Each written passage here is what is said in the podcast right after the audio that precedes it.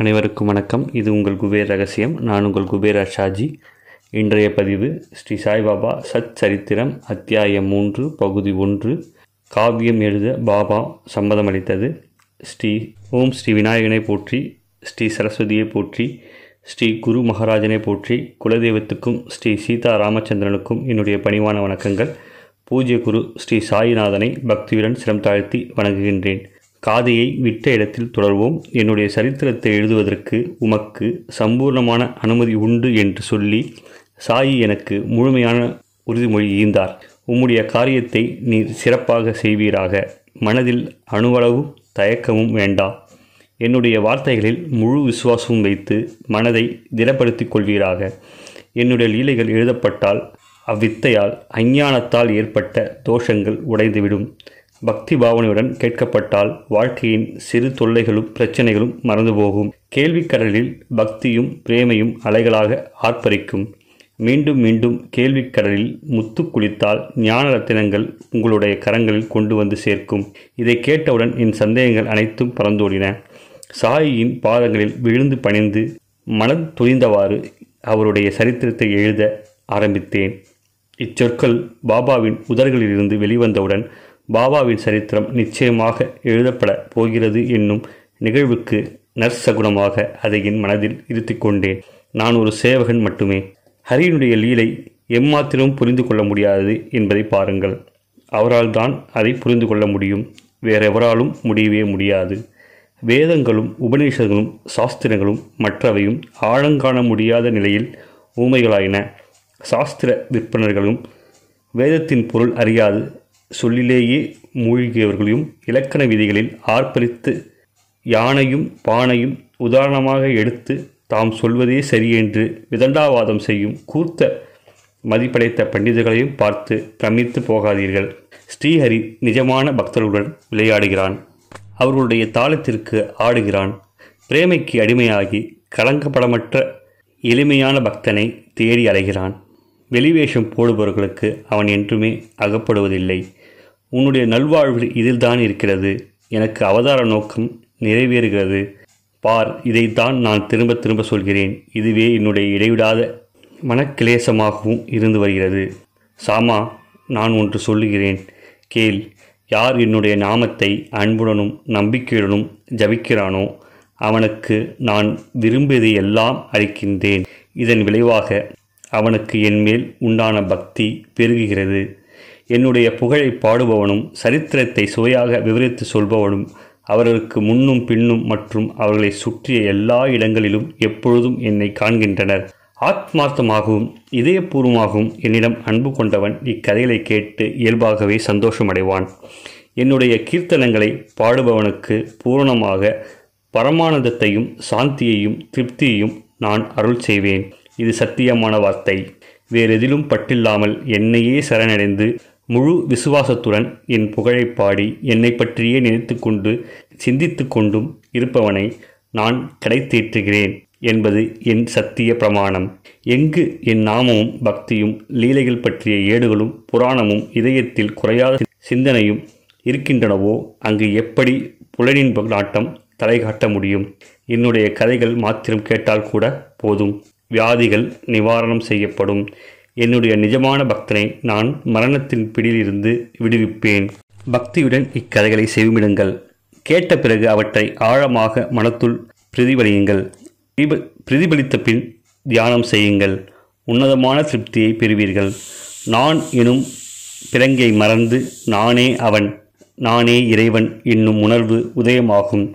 வேறெதிலும் பட்டில்லாத பரிபூர்ணமான சிரத்தையால் சித்தம் தெய்வீக சக்திகளால் நிறைந்து கணக்கும். சாயி சாயி என்ற நாமஸ்கரணம் கலியுகத்தின் மலங்களை எரிக்கும். பேச்சினாலும் கேள்வியினாலும் விளைந்த பாவங்கள் என் முன்பாக செய்யப்படும் ஒரே நமஸ்காரத்தால் அழிக்கப்படும்.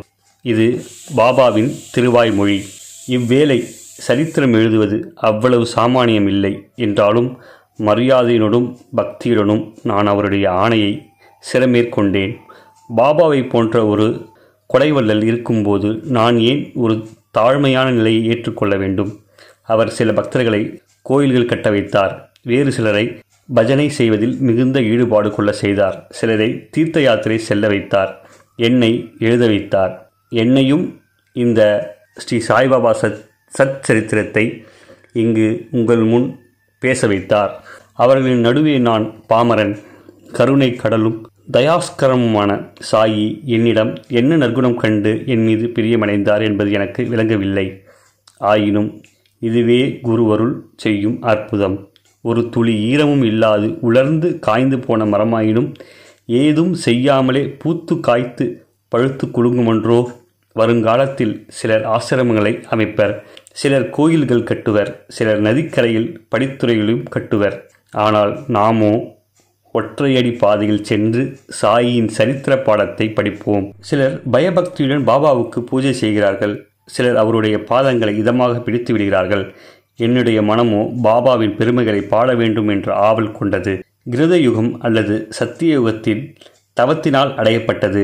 திரேதா யுகத்தில் யாகங்கள் செய்வதால் அடையப்பட்டது. துவாபர யுகத்தில் சடங்குகள் நிறைந்த பூஜைகள் செய்ததால் அடையப்பட்டது.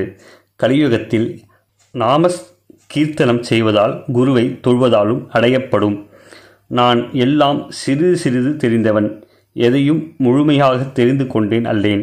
இந்நிலைமையால் என்னுடைய தகுதியின்மை சரித்திரம் எழுத என்னமோ வெட்ட வெளிச்சம். அப்படியாய் இருக்க நான் ஏன் இந்த பிரம்மாண்டமானதும் கடினமானதுமான இப்பணியை ஏற்றுக்கொண்டேன்? எம்முயற்சியும் செய்யாது. சும்மா உட்கார்ந்திருப்பேனானால் ஆங்கியுடைய படுத்திய குற்றத்திற்கு ஆளாவேன். ஆணையை நிறைவேற்ற வேண்டுமென்று இறங்கலாம் என்றால் என்னால் சரிவர செய்து முடிக்க முடிய காரியமாக தெரியவில்லை. சமர்த்த சாயியின் நிஜமான நிலையை யார்தான் துல்லியமாகவும் முழுமையாகவும் விவரிக்க முடியும்? பக்த ஜனங்களுக்காக அவரே அருள் செய்து விவரிக்கும் சக்தியை யாருக்காவது அளித்தால்தான் இது முடியும். வார்த்தைகளுக்கும் எட்டாத விஷயத்தை விவரிக்க நான் ஏன் முயல்கின்றேன் என்று எவரும் யூகம் செய்ய நான் இடமேதும் கொடுக்க விரும்பவில்லை. நான் பேனாவை கையில் எடுத்தவுடன் பாபா என்னுள் இருக்கும் நான் எனும் கர்வத்தை அடக்கி அவருடைய வாழ்க்கை சரித்திரத்தை அவரே எழுத ஆரம்பித்து விட்டார். இவ்வாறாக சரித்திரம் எழுதியதின் பெருமை அவருடையதே. இதுவோ ஒரு முனிவரின் சரித்திரம். நாம் முனிவரே அன்றி வேறு யார்? இதை எழுத முடியும். புரிந்து கொள்ள முடியாத பாபாவின் குணாதிசயங்களை புரிந்து கொள்ள முயல்வது ஆகாயத்தை ஆலிங்கனம் செய்ய அணைத்து கொள்ள முயற்சி செய்வதற்கு ஒப்பானதாகும். அவருடைய மகிமை வானளவியது.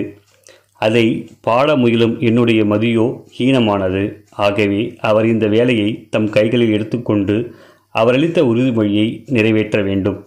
பாபா யான் பிறப்பால் பிராமணன் ஆயினும் வேதங்கள் புராணங்கள் என்னும் இரு கண்களை பெற்றவனில்லை. என் மேற்குடி பிறப்பு இவ்வாறு கடை கரை படிந்ததாயினும் நீர் அதற்கு பெருமை சேர்த்து விட்டீர். ஸ்ருதியும் ஸ்மிருதியும் வேதமும் வாழ்க்கை கோட்பாட்டு நெறிகளும் பிராமணன் இரு கண்களாகும். இவற்றில் ஒன்று இல்லையேல் அப்பிராமணன் ஒற்றைக்கண்ணன் இரண்டுமே இல்லையேல் அவன் குருடனாகிறான். நான் இரண்டாமவன் போலும் ஹீனனும் தீனனும் ஆவேன். ஆனால் என்னுடைய குருட்டுக்கு கோலாக நீர் அமையும் போது நான் ஏன் வருந்த வேண்டும்? கோலின் உதவியுடன் அடிமேல் அடியாக எடுத்து வைத்து ஒற்றையடி பாதையில் உம்மை பின்தொடர்ந்து வருவேன். இப்பொழுது மேற்கொண்டு எப்படி முன்னேறுவது என்று பாமரனாகிய எனக்கு விளங்கவில்லை. உம்முடைய திட்டத்தை நிறைவேற்றிக் கொள்ள தேவரில் என் புத்திக்கு வழிகாட்ட வேண்டும். அவருடைய யுக்திகளை அவரே அறிவார். எண்ணத்தால் கற்பனை செய்ய முடியாத அவருடைய மாயாசக்தி ஊமைகளையும் தேவகுருவை போன்று பேச வைக்கிறது. முடவனையும் மேருமலையை தாண்ட வைக்கிறது நான் உம்முடைய பாதங்களின் தாசன். என்னுடைய உதாசீனம் செய்துவிடாதீர் என் உடலில் சுவாசம் ஓடும் வரை உம்முடைய திட்டத்தை நிறைவேற்றிக் கொள்ளும். கதை கேட்கும் ஜனங்களே இக்காவியத்தின் பிரயோஜனம் என்ன என்பதை புரிந்து கொண்டு விட்டீர்கள். சாயியே இக்காதையை எழுதச் செய்வார். தவறு தவறு தம் பக்த கோடிகளின் மங்களத்திற்காக இக்காதையை தாமே எழுதுவார்.